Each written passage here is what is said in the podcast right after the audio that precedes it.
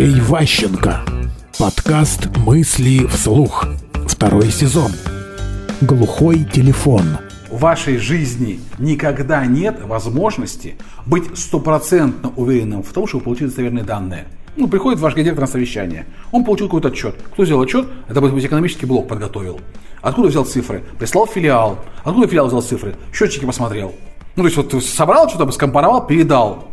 Но за счет того, что везде были обобщения, усреднения, дополнения, шеф получил некую цифру, о которой ему сказали экономисты. И если просто вот, ну, так, не знающий человек берет буквально вот этот отчет из данного счетчика, у него будут трудности с восприятием.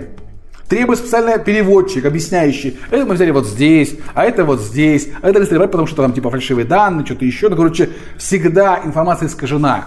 И ваш начальник всегда принимает решение в условиях недостоверных цифр. Всегда.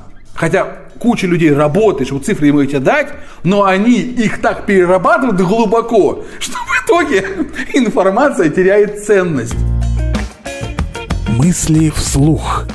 Слушайте новые выпуски и ищите аудиокниги Андрея Ващенко на Литресе.